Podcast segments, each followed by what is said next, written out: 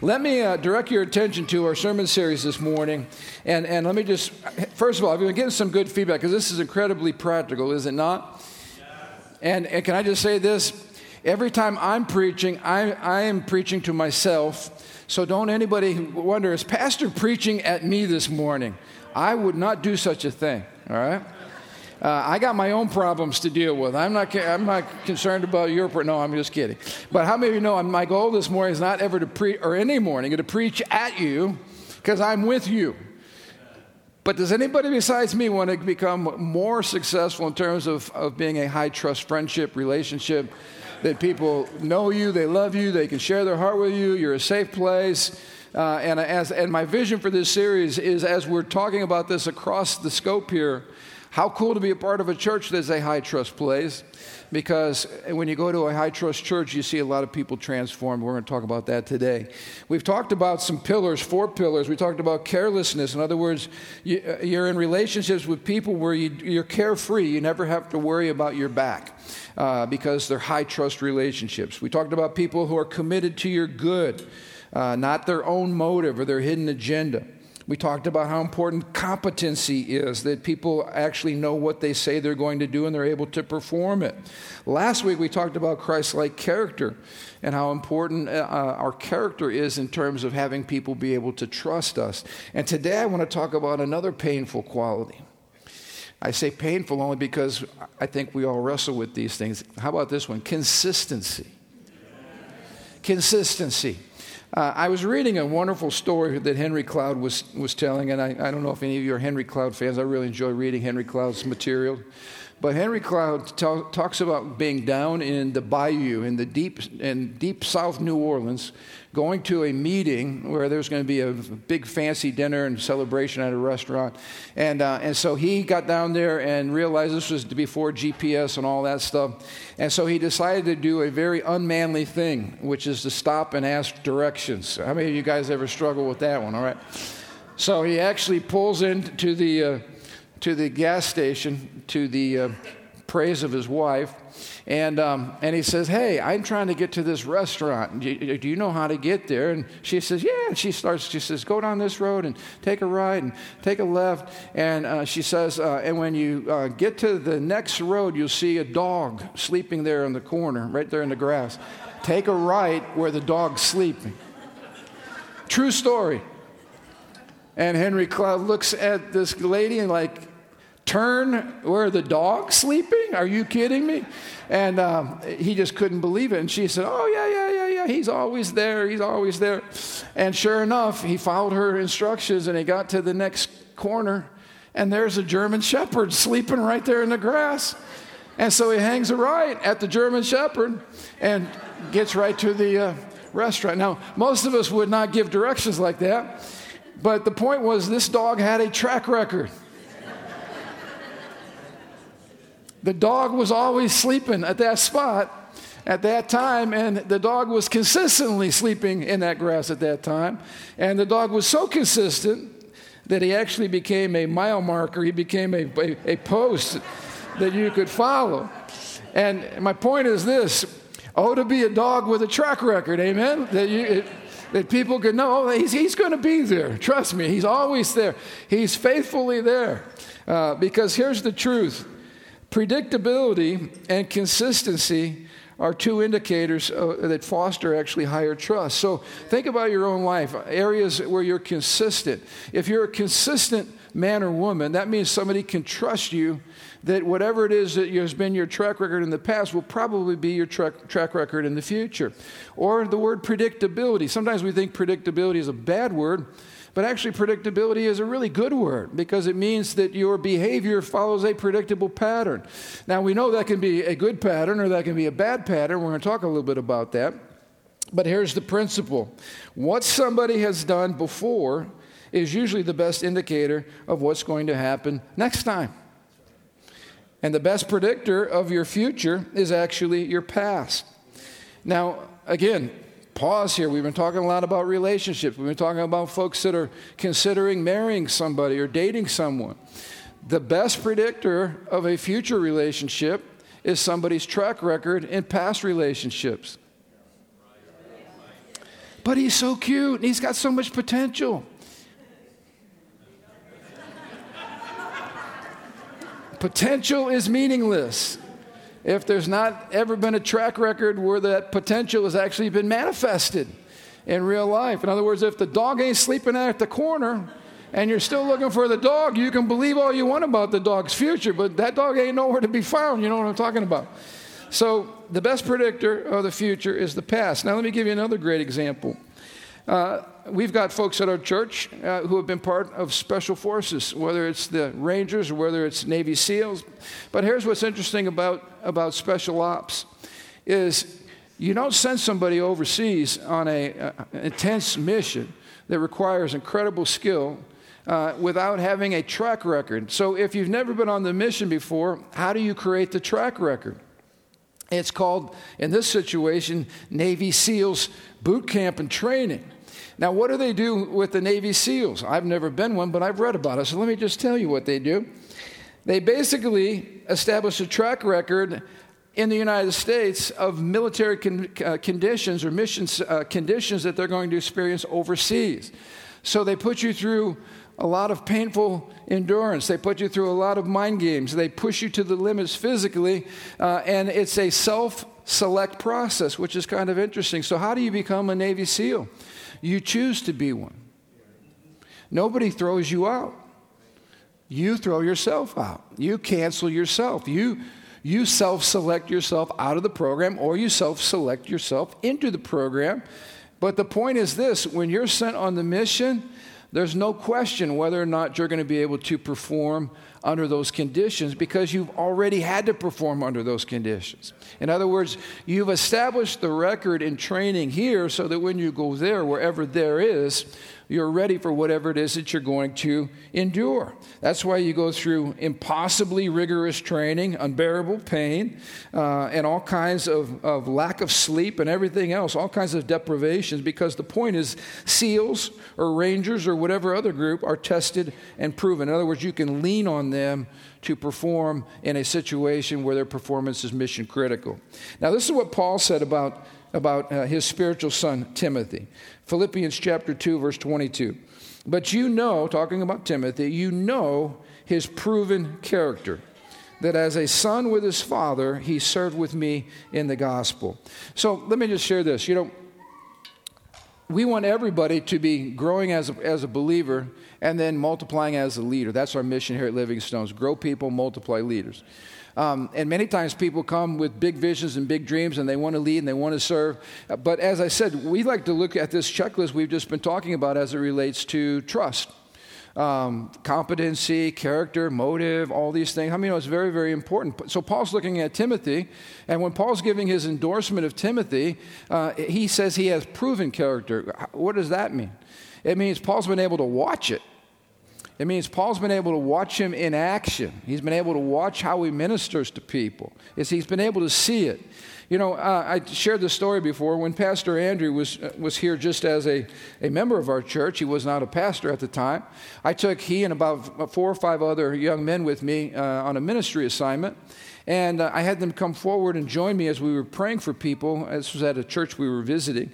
And I was standing next to Pastor Andrew, and I just had like this epiphany, because as I watched him handle people and pray for people and serve people and love people, uh, and I watched the prophetic anointing that was on his life, I quickly realized um, this is not, uh, th- this is someone who has a heart for the local church, and this is somebody who has proven character. They're moving in an anointing and a grace gift on their life, and I recognized the pastoral calling that was on him by watching him operate.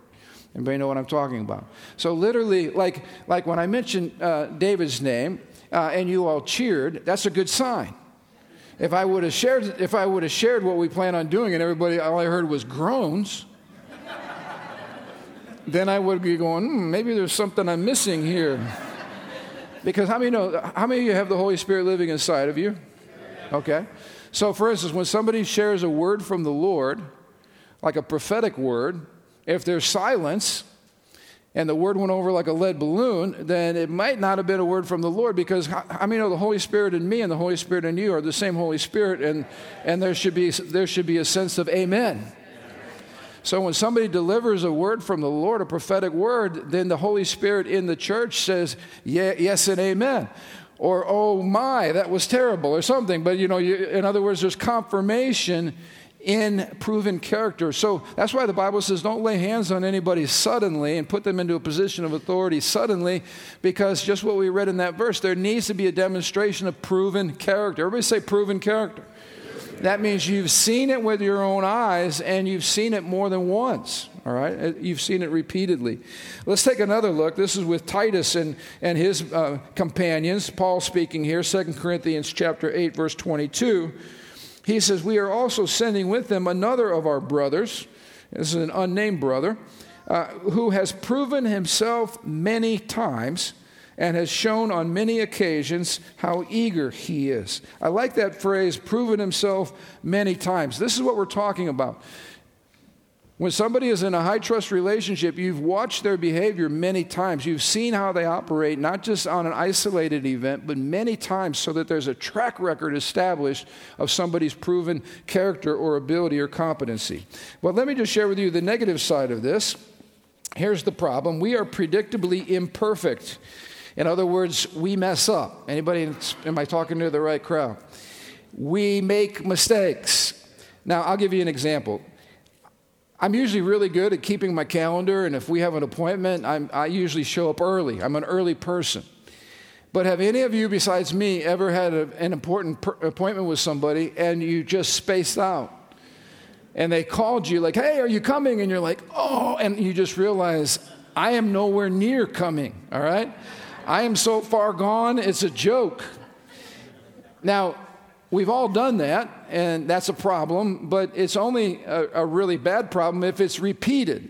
In other words, I would probably, if that were you, I would profusely apologize. I would make sure I rescheduled you, and then when I rescheduled you, I would put lots of memory helps around that next appointment to make sure that I never, ever, ever, ever, ever, ever, by the grace of God, leave you standing again.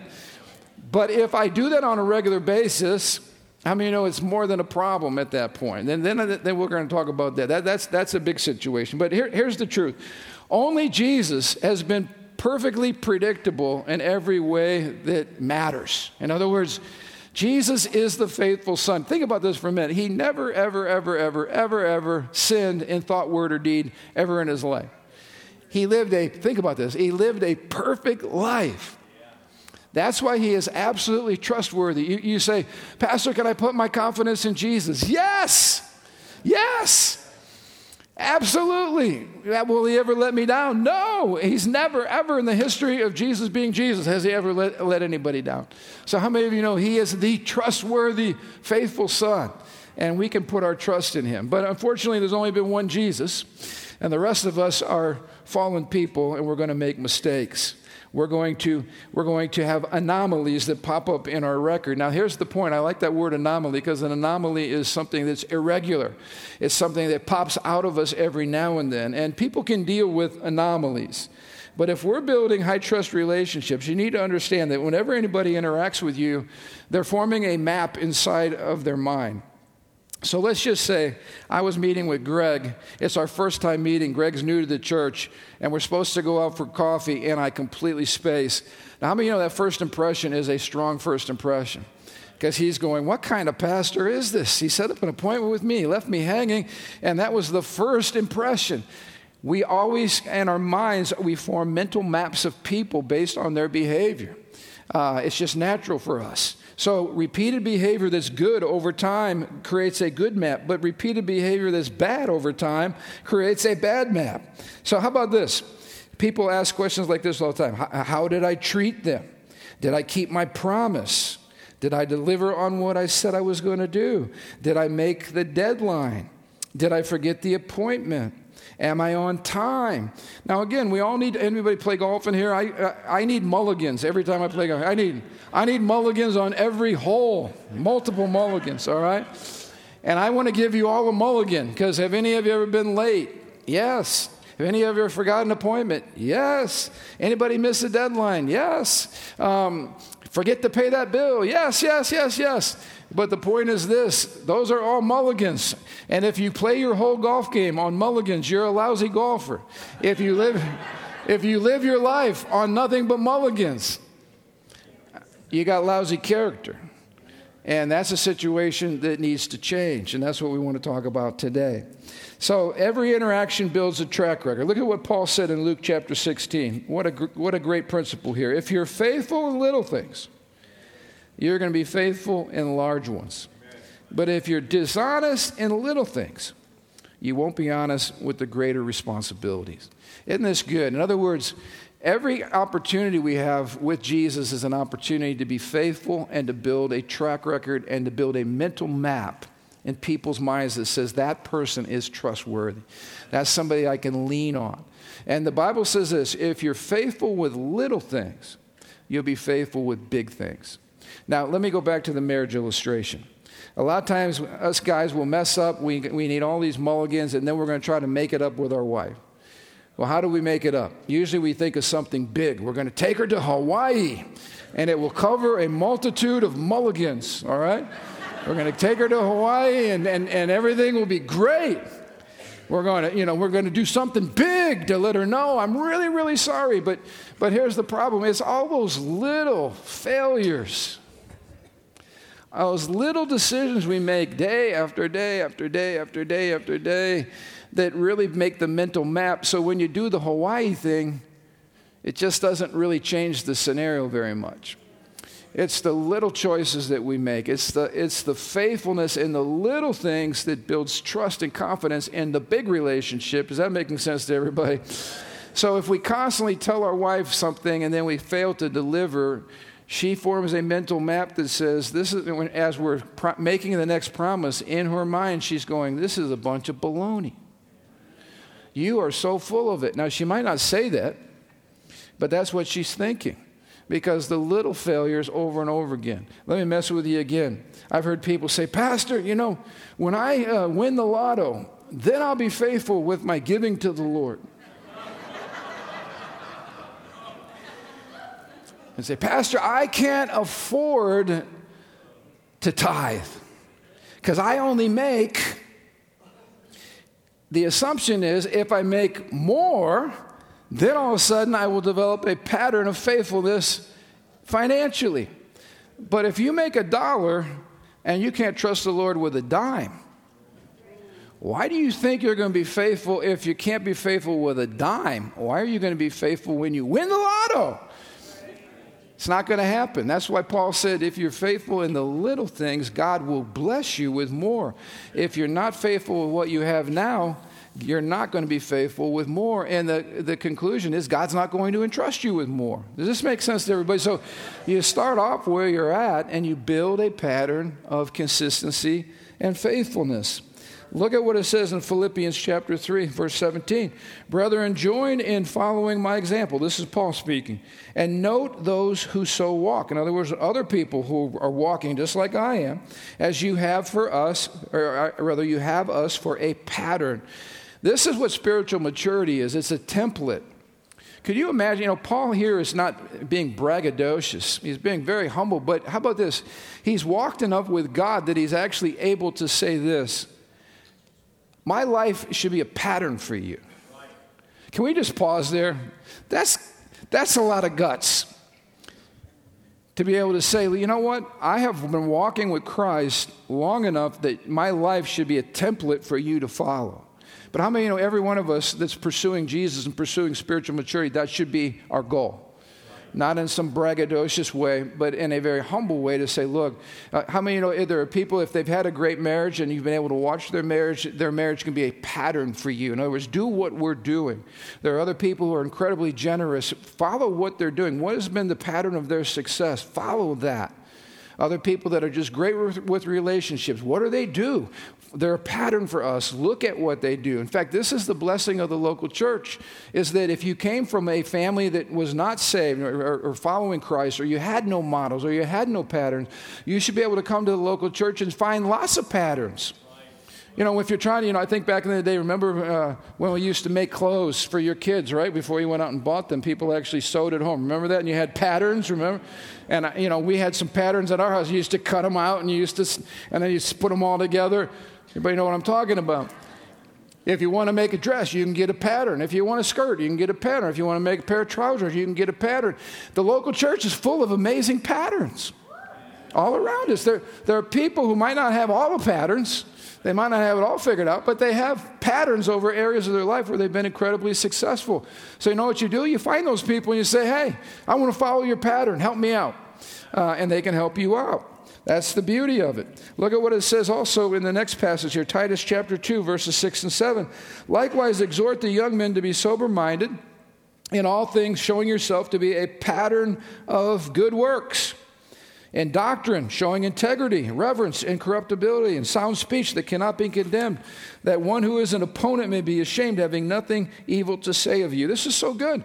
Be a pattern in righteousness. So that as we're, and I've shared this before, we cannot speak prophetically to our culture if we're involved in the same sin as our culture. It, it, we have no moral authority. So to have to be an example in righteousness means we have to follow Christ. We have to obey the Lord. We have to submit to Him. We have to have a lifestyle that's different from the way people who don't know Christ are living. Amen? A pattern of righteousness so people can look at us and go, wow, that's how a believer acts. Follow the pattern. Now, as I shared, problems, mulligans are not the problem, but when you have repeated mulligans, you now have what's called a pattern. Now, I was going to show you a golf video this morning, but it might reveal the morbidness of my humor, all right? I'm always amazed when I, because I know my golf game. I'm amazed. You follow the P G A Tour, and here I am. I'm going to tee off, all right? I put my ball down, and literally people are standing like this. And I'm I, every time I see that, I'm like, what are you people doing? And I finally saw a golf clip. It was like a pro-am tour, and this person gets up, puts their golf ball in, rears back, whacks it, and about thirty yards down, hits this guy in the kneecap, and he collapses to the ground. You hear this, you hear this whack, and this guy goes, ah, and falls to the ground. And then people gather around. Now, this is a pro-am tour, so it's like they don't stop. They just cart that guy away. And then, and then you would think that after that demonstration, like people are running for the trees. Oh, no, there's this golf, you know, ho- hoity-toity. They're all standing there. And the next, tees up the next ball. Same response. Whack, crack, whack. Guy falls on the ground. And I'm cracking up. Not because somebody just shattered their kneecap, but because I'm like, that is me. That's what I would be doing. Now, again, after two times on this video, some of you might have seen it. After on this video, you hear this lady's voice. Please, make him stop.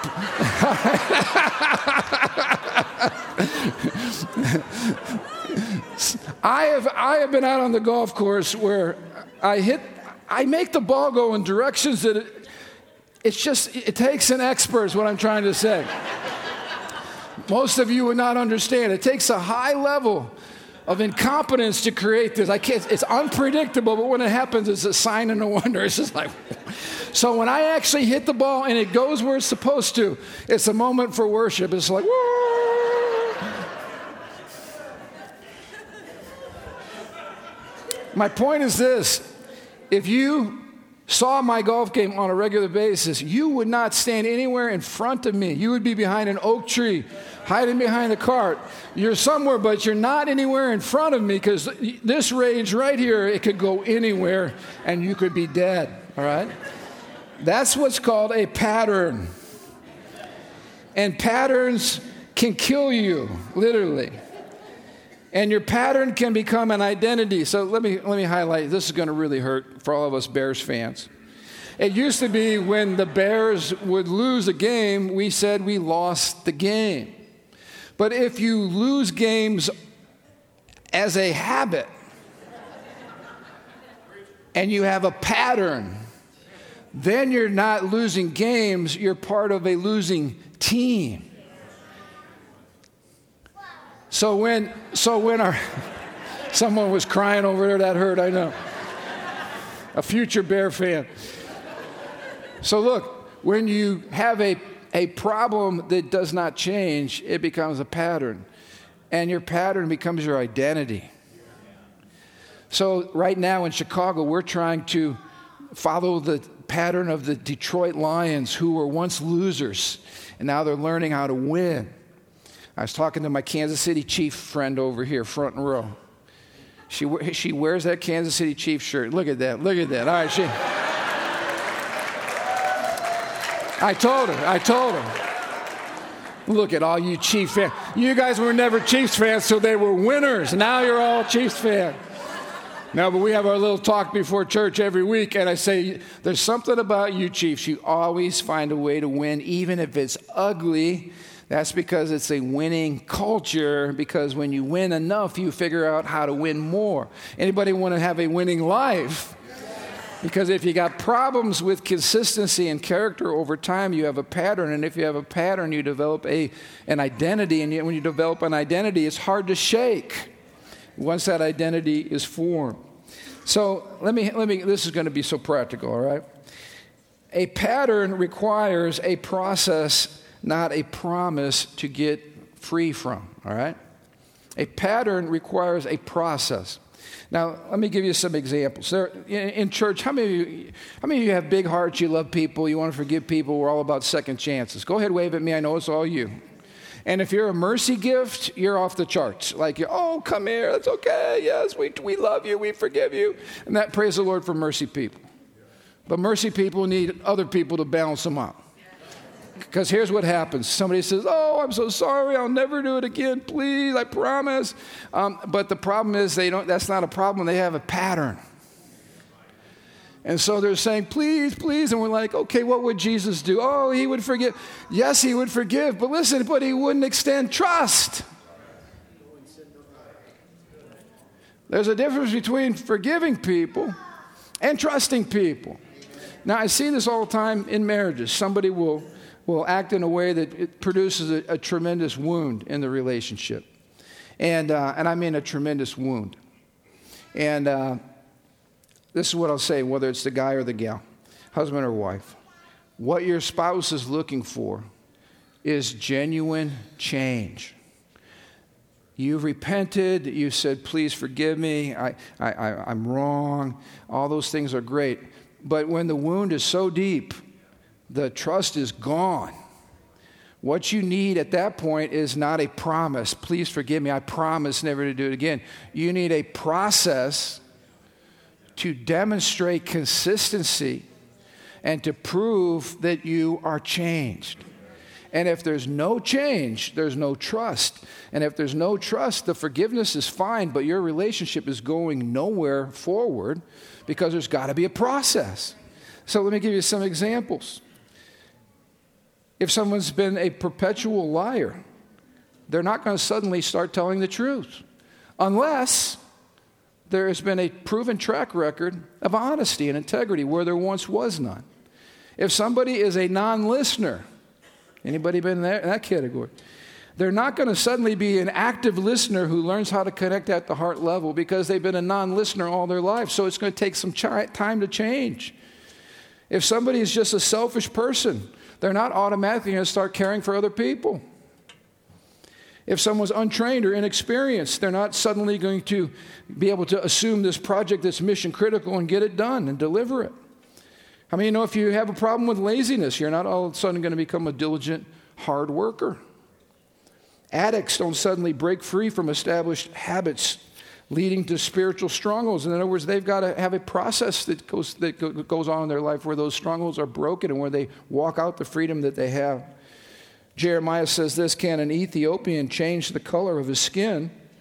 And can a leopard take away its spots? In other words, the beautiful skin of an Ethiopian is not something that the Ethiopian can change if they wanted to. In other words, that's a part of who they are. A leopard with spots cannot just make the spots go away. Jeremiah says, neither can you start doing good, for you have always done evil. So some of these things, if they're long-established patterns of brokenness or evil in our lives, they, they don't change. In fact, we don't have the power just to snap our fingers and make things change. Uh, you just can't choose to be different or choose to become somebody else. There has to be a process, which means we got to prove it. We've got to prove it. Placing confidence in someone with a track record of not being trustworthy just because they promise to do better is not a very smart thing to do. You've heard people say, fool me once, shame on you. Fool me twice, shame on me. Well, that's not such bad biblical thinking, because this is what the, the Proverbs says. Proverbs twenty-seven, verse twelve. I love the way the Message translation says it. A prudent person sees trouble coming and ducks. A simpleton walks in blindly and is clobbered. I've seen this happen in people's lives. You know, they, they receive somebody's forgiveness, and then they keep believing in that person. In fact, I, I knew of a man one time who had a, a massive heart for people, massive heart for broken people.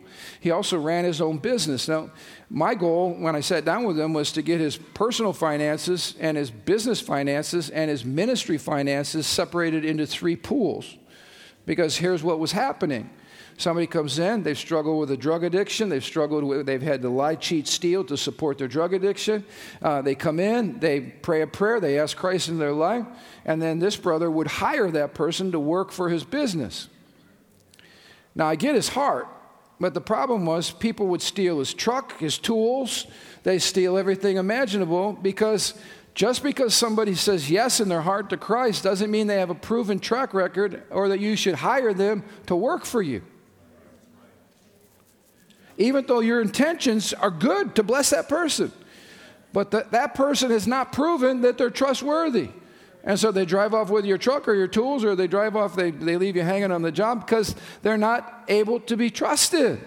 Everybody understand the difference? So we're going to forgive everybody. But trust has to be earned. And so I go back to my man David. I told you I was going to pick on David. Here's, here's what we do around Living Stones. You don't put somebody in leadership just because they're a nice person or because they, they want to be leading. That deals with the issue of motive. What, what do we do here? We, my dad used to say this. When you come to Living Stones, hang out for about six months. Because how many of you know the honeymoon is great? Let's get past the honeymoon phase and see if you still like us. And the way you tell if someone still likes you is, are they consistent like in worshiping on Sunday morning? How many know, like, th- this is a real test of, of Christian character and what you're committed to. Like, are you a worshiper of Jesus? So if you're going, hey, you know, we need a life group. What about so-and-so? Well, I haven't seen him in a month. That's not a good testimony. And then you start looking at character. Like, why are they here? So David and Gina, seventeen years of pastoral ministry before they came here. You would never would have known that because they never told you unless you dug deep into their life to find out. I say, hey, welcome here. What did they start doing? How many of you go to marriage class to see, have seen them at marriage class? All right. Um, David, do you have a pretty good marriage with your wife? Gina, you like him? He's a good guy? Okay, so you weren't at marriage class because it was a crisis. You went to marriage class because that's kind of what we do around here. You jumped into the culture. And then they went to marriage class, and, and did you guys join a life group too? Oh, you did. You went to the life group. You didn't demand to lead the life group. You just went. Did you show up regularly at the life group? You were faithful at the life group. Amazing. So you you went to a life group like ten weeks long, and you showed up for like ten of the meetings. Did you share your life with those people? Did you make new friends? Did you sit and go through the lesson like everybody else?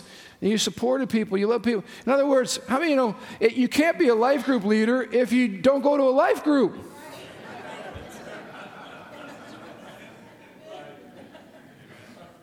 And how about this? If you can't show up at your life group on a regular basis, why would we expect you to show up to lead a life group? I'm just being very pastoral here this morning. In other words, you're looking for proven character. You're looking for consistency. You're looking to not be clobbered, which is what we just read in that last verse. And so I want you to see this. So you showed up at a life group. Then you guys led a life group. Then you guys coached life group leaders. Then you became leaders over the entire life group ministry. Do y'all see how that works? Because, let me give you another good verse. I'm on a roll here with these good verses. I like the practical ones. I'm skipping. This is all the way down. Jump forward to Proverbs twenty-five. Putting confidence in an unreliable person in times of trouble is like chewing with a broken tooth or walking on a lame foot. Have any of you ever had a bad tooth? It's no fun going through life with a bad tooth. It reminds you nonstop, throb, throb, throb, throb. Or David, you had your broken ankle. It's no fun walking around with a broken ankle. Um, so here's the deal. In ministry and in life, whether you're running a business, whether you're running your home, you got to be a high trust person with a proven character so people can lean on you. Now, let me just share something else. You know, we made a decision during COVID that we were coming back. But how many you know just because your pastor's coming back or just because your elders want to come back doesn't mean your children's workers are coming back? Or doesn't mean your uh, youth ministry people or your ushers or your...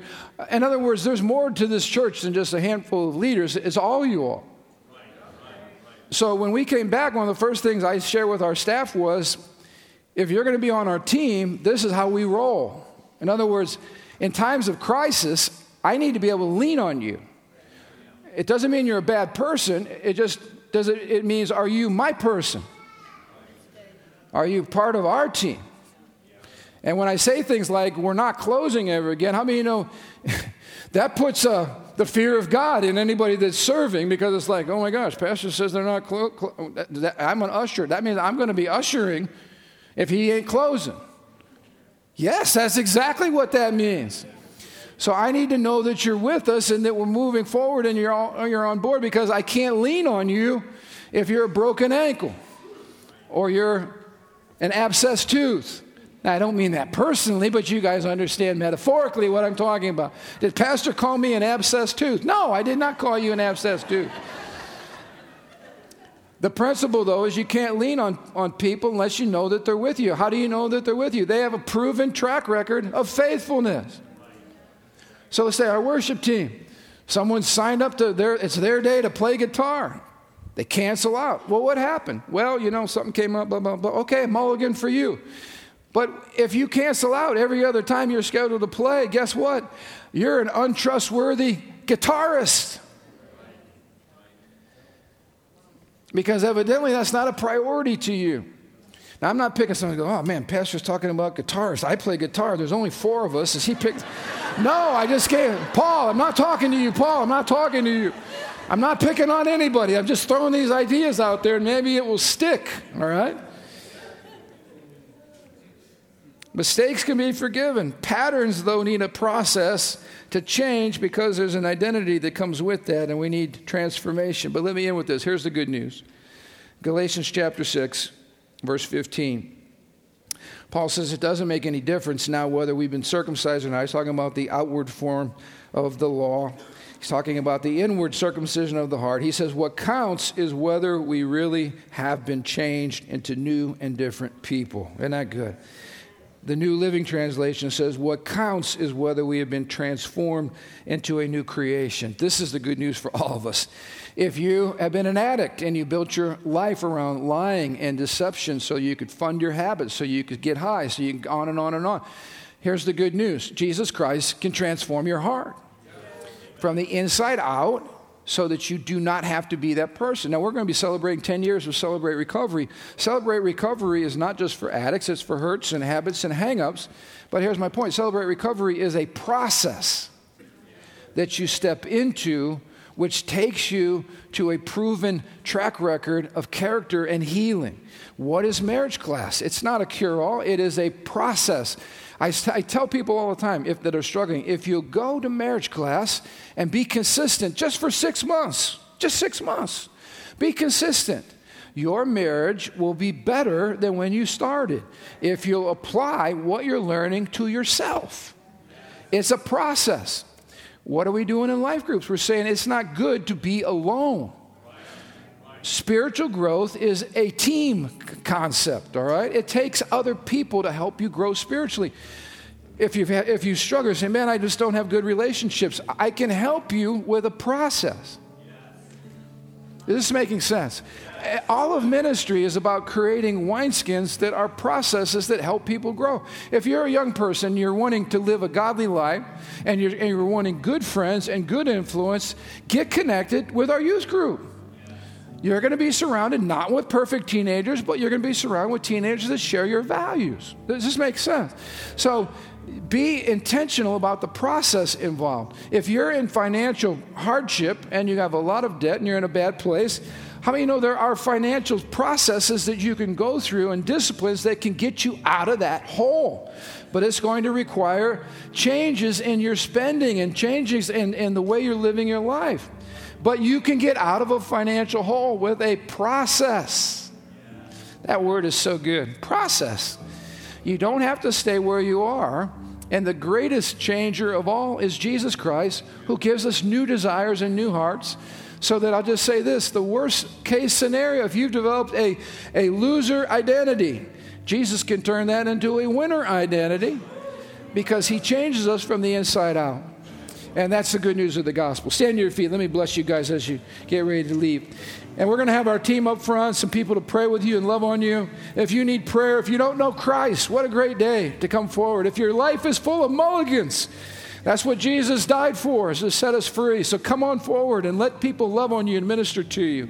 Father, thank you for the challenge of being people whose lives are patterns of righteousness. Lord, help us to have great marriages so people can see it. Help us to have great relationships in this place so people go, wow, that place is full of the love of Jesus. Help us, Lord, to pattern our lives after you so that people truly see the gospel. They see the good news of Jesus when they look at us.